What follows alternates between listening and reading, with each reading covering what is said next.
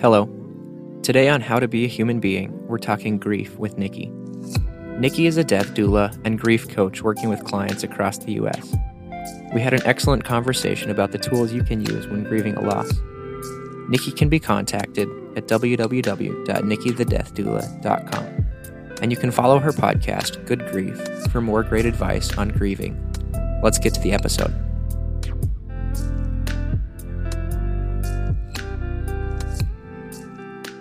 I'm Nikki.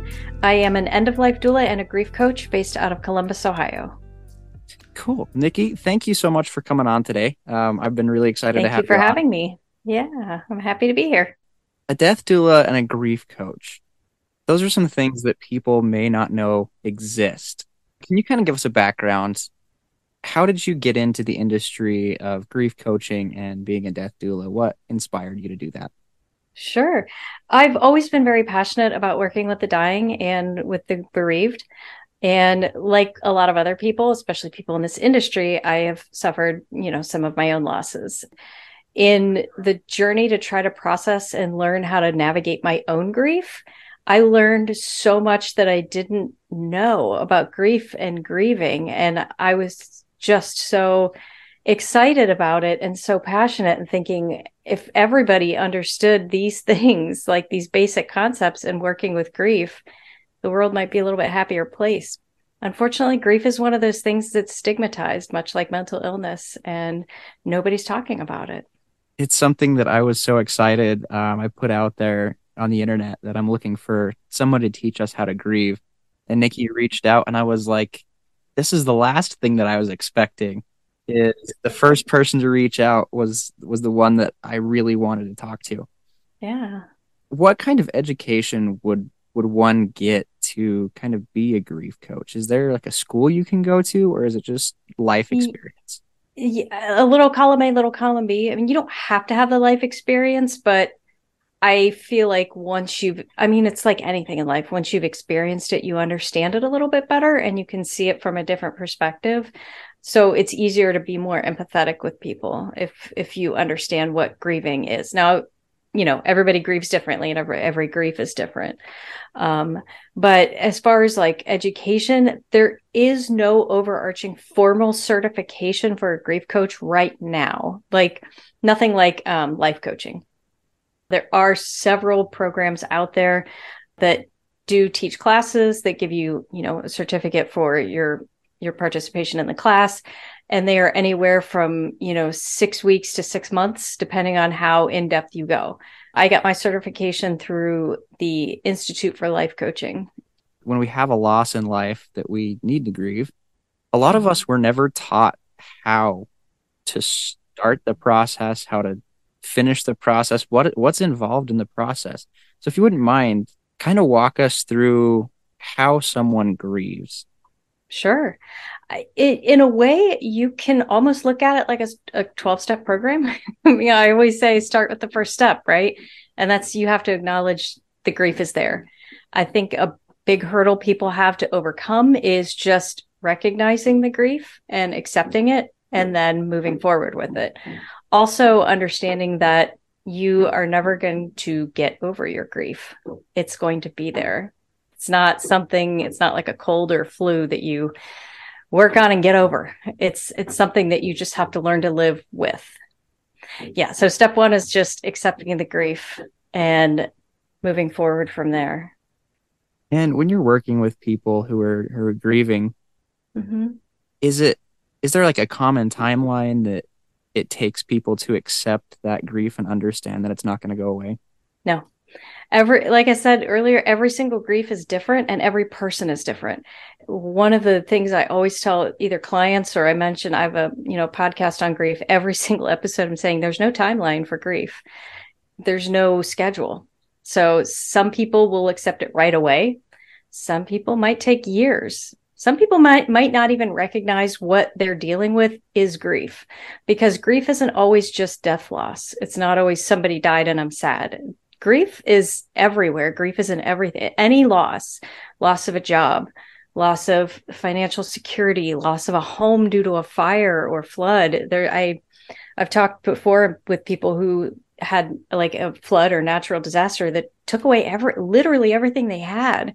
And processing that that's grieving. You're grieving the life that you had with this home or these things and they're gone now.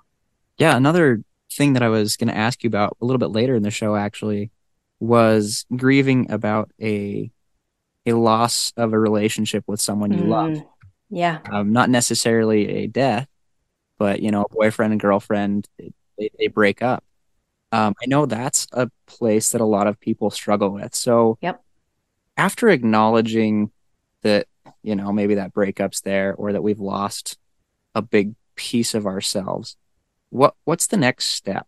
You have to accept it first and recognize that you know this relationship where this is this is done. And discovering yourself as a new person especially if it was a really long-term relationship say if it's it was a marriage or even a non-marriage a relationship that went on for you know 20 some years and that person is not in your life anymore for whatever reason you're going to be a different person you were a different person with them and now you're without them. So trying to find yourself in all of this and find your new self and learn to accept and love that new self is huge. And that's a, again it's one of those processes. It can take a couple weeks or it could take a few years. Some people never get there but trying to find who you are without that person and your new self is such a huge step. I definitely have experienced this in my own life that I've gone through some hard things and through that I've become a better person. My grief about those times in my life has feels like it's past. So kind of between step 1 and step 2 I guess, acknowledging that it's there and understanding it doesn't go away. Being step 1 and step 2 is kind of finding your new self.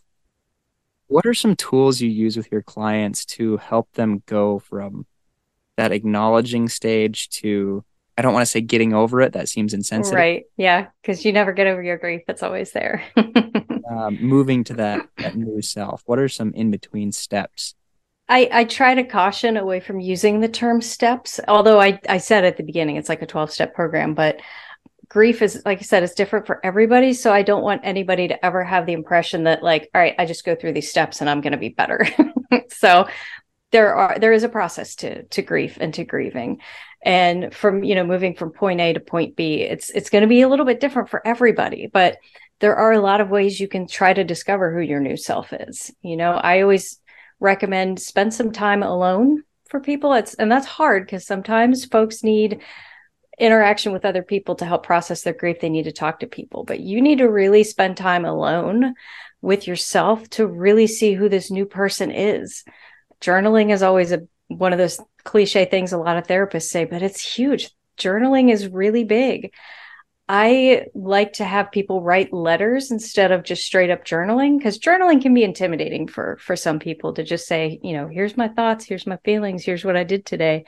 But if you write letters, not necessarily to somebody you lost, but to yourself, even like, hey, Nikki, things are really bad right now, but you you have a new path in front of you. You have this new exciting venture in your life what is what are something you've forgotten about in your previous life to now that you can start focusing on again? What are some things you're passionate about that you can start bringing in back into your life that you maybe didn't have time for before?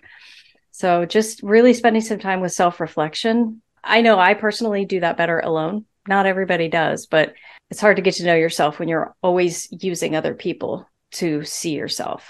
What i kind of hear you saying is journaling is a really good place to start. It may not be for everybody. It is not for everybody. Some people use things like painting, uh, other types of art therapy. You know, there's music. Some people love music, either writing it or just listening to it. You said self reflection a little bit earlier, and I kind of added a little bit in my notes here of it's kind of a curiosity and a self reflection at the same time of where can I go from here? I did want to touch on the journaling thing because one of the things that I was taught, I don't remember who who taught me this. They told me to write a thank you letter to my experience and thank it for everything it had taught me. Is that something you've seen or heard has worked well for clients? I have seen that before. I've never utilized it myself, but I do suggest people practice gratitude. And that's another one of those things gets thrown a lot thrown around a lot and can seem a little cliche but it really can change your mindset to focus on things that you're grateful for as I said, you don't get over your grief, you learn to live with it, but you also learn to live around it. And your grief shapes who you are as a person. And sometimes those griefs can bring about amazing things. Like I never would have thought I would be an end of life doula or a grief coach and help other people with their journey through bereavement and through death and end of life processes. I never would thought I would have done that, but having experienced it myself, like this is what came of it. And now I have this this new path in life and I'm, I'm helping lots of people with this. Oh man, I'm sure you are. Just those little wisdom bombs you just dropped that you just so like casually said that you have to learn to live around it mm-hmm. and your grief shapes who you are. Absolutely. Absolutely. Those are those like two things that you just said so casually and I'm just like, "Whoa. I'm feeling that." There's power in that statement. There's experience yeah. there. There's a, a graphic I've seen, a, a, great visual representation, which I know this is a podcast, but picture this of what people think grief is or how you get past grief or what happens with grief. And there's a jar with a ball in it. And it's the same jar, and the ball just keeps getting smaller and smaller. But then the image under it says, This is what really happens with grief. And the ball stays the same size, but the jar gets bigger your grief's always going to be there. It's not going to, it, it'll change. It won't be as painful down the road as it is when it's brand new, but it's always there. It's always going to exist, but you grow around it and your life becomes bigger. And that grief is just a smaller part of it after time. That is a beautiful representation of really life in general. I don't know who drew or who like made that originally because I've seen so many different versions of that, but I can't think of a better representation for that. I've I've seen something similar where it's a box with a ball in it and everybody just assumes, you know, the the ball gets smaller and disappears, but no, the box just gets bigger. That is really beautiful because it can be related back to a lot of things in our lives that don't even deal with grief, but just who we were in the past maybe as a as a teenager. You know, we left that that part of ourself in the same box. We're still in that box. But as we continue to learn and grow, our surroundings get bigger and that box keeps growing with us. Yes, absolutely. Man, that is awesome. Another question I had for you is what is a death doula? I I was very unfamiliar with the term before I met you. Yeah, a lot of people are. So a death doula or an end of life doula if you prefer. My short, simple one sentence phrases I provide spiritual and emotional support to the dying and to their loved ones while processing life meaning there's so much an end of life doula can do. I've worked with people who are my age that just want to put their advanced directives together, like your power of attorney, final will, living will, things like that. I've worked with folks that have just received a terminal or a, a yeah, sorry, a terminal diagnosis, and they're trying to process themselves first before they can process what's going to happen to my family. But it's also a matter of being a liaison between the family, the dying person, and hospice or their care team, their palliative care team, just to have a an impartial party to kind of be there to guide them in the right direction, let them know what steps need to happen next. There's so many programs and options out there that nobody knows about. You just know what you see on TV or what you hear in the news. And you don't have to sit in a hospital if you're dying. You can be at home. There are programs available to help you through that. Just helping navigate all of the ins and outs of end of life work. Like because if you've never experienced it, if you've never dealt with somebody who's dying before, it's it's scary and it's confusing. There's emotion involved because somebody's dying. And that's obviously an emotional part of your life, but to try to make decisions when you're scared is impossible. I have some beefs with funeral homes because they'll take advantage of people who are grieving because they're emotional. They don't they don't fully understand all their options right now and they're just doing what they're told. So to have somebody to be a rational third party to step back and say, you know, here's what this means, here's what this is. Let's make an informed, correct decision as to what you want to do. I can help people process their life review as far as, you know, do you feel like you had an impact in this world and what were your high points? What can we leave behind for your family? If they want to put together a video or a photo album or, you know, some kind of special project, a quilt, I can help them work on that. So they have a physical item. But just making sure that nobody leaves this world thinking they didn't mean anything to anybody is huge. It's huge for me. It's just sitting by somebody's side while they're actively dying so they're not alone if they may not have family members man, I can only imagine how hard that might be for a person to to pass away without anybody next to them. Yeah. I mean, we've all heard horror stories during COVID of people dying in hallways on gurneys with nobody. And I hate that. I can't bear the thought of anybody being alone in a room thinking their life is pointless, they're worthless, and they're alone. And that's how they leave this world. I, I can't bear that. It's truly heartbreaking. Someone definitely needs to do that work. And I'm glad that you have taken that upon yourself to do that. I do have another question for you. What might be the thing you've recommended the most to people? Whether that be like a resource or a journaling exercise or a starting point. I can't think of any one particular everything almost every person I've worked with has been different and has had different needs, but I mean, as far as like resources, hospice is huge, and so many people don't know what it is, or may may have heard it, but don't think it's right for them, or are scared of like, is this going to cost me too much money? And it likely won't cost you anything. Just educating people on that has been huge. But as far as like processing a grief, or whether it's your, you know, your own imminent demise or the, you know, the loss of somebody else, just the biggest thing I say to everybody is take your time. Don't try to rush through your grief. And this is going to be with you for the rest of your life, which is not the first thing you want to say to people because that's not what anybody wants to hear is, oh, great. I'm going to feel like this the rest of my life. But just helping people recognize that this grief is there and it's grief is love, you know? And if it wasn't, if you didn't love that person, why would you be grieving? So just accept that, embrace it. Grief is love. That is another beautiful statement. You're just dropping all sorts of bombs of wisdom over here. Let's go back and touch on that hospice piece for a minute. For those, you know, most of my audience is a younger audience. Um, what is hospice? So, hospice is there are organizations all over the country. They provide social workers, nurses, aides, pretty much all the physical medical care you will need for the last few months of your life typically in order to be eligible for hospice you have to have a diagnosis of six months or less in your life.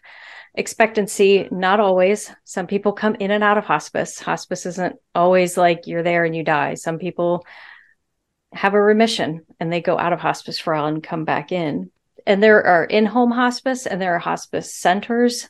There's a few in columbus here where i live that are inpatient facilities where people can physically go at the end of their life and just be there if they don't have family or caregivers to take care of them. Most times they come to your home. They'll they'll bring out all the equipment you need. Do you need a hospital bed? Do you need bedside commode? Do you need all the medications you need? They'll just bring it all out to your house for you so that you have it right there.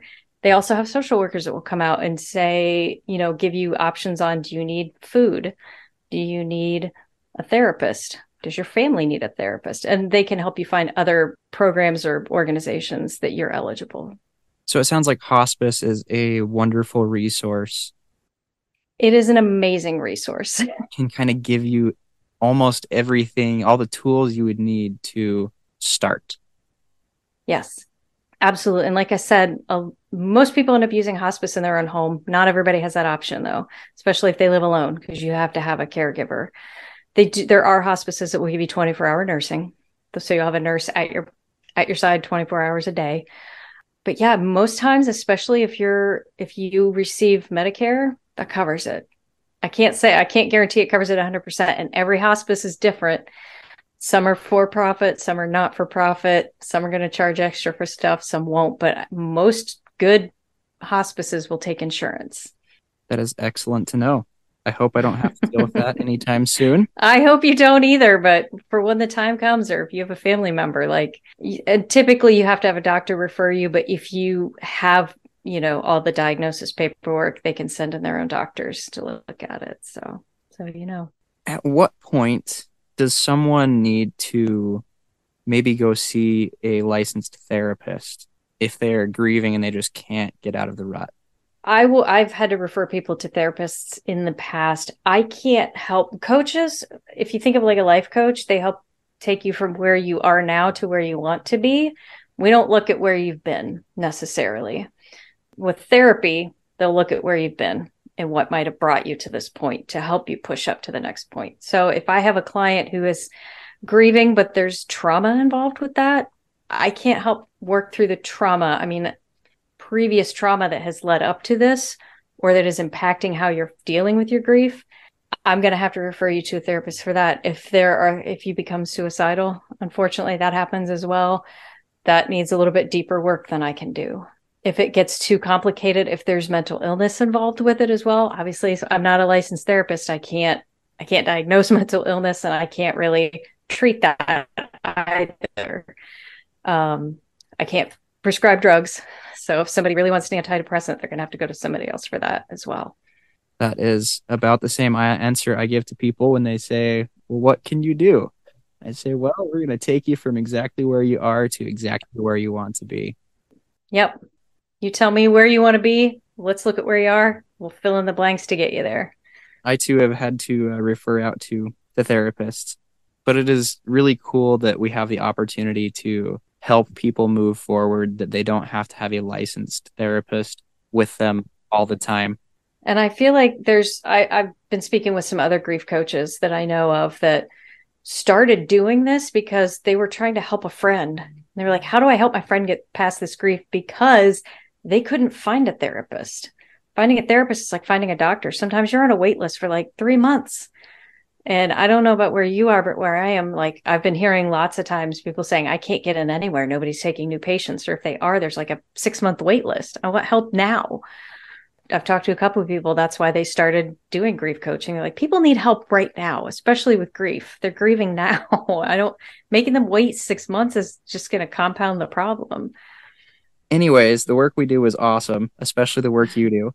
Um, are you currently taking new clients? I'm assuming uh, the answer is going to be a yes. Yeah, absolutely. I'm definitely taking new clients. And I'm able to, with coaching, obviously, as you know, I'm able to do it remotely so I can work with people all over the country. My website is nikkithedeathdoula.com and it's spelled N I K K I. You can find me on Instagram and Facebook as well as at Nikki the Death Doula.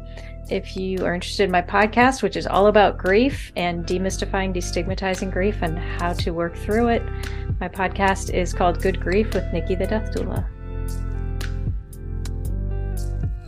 Thanks again to Nikki for all the great advice on grieving. And thanks to the sponsor of this podcast, Level 10 Life Coach. To learn more about their 15 day digital detox, visit level10lifecoach.com. The biggest thanks goes out to our listeners. Thanks for joining the journey and learning how to be a human being.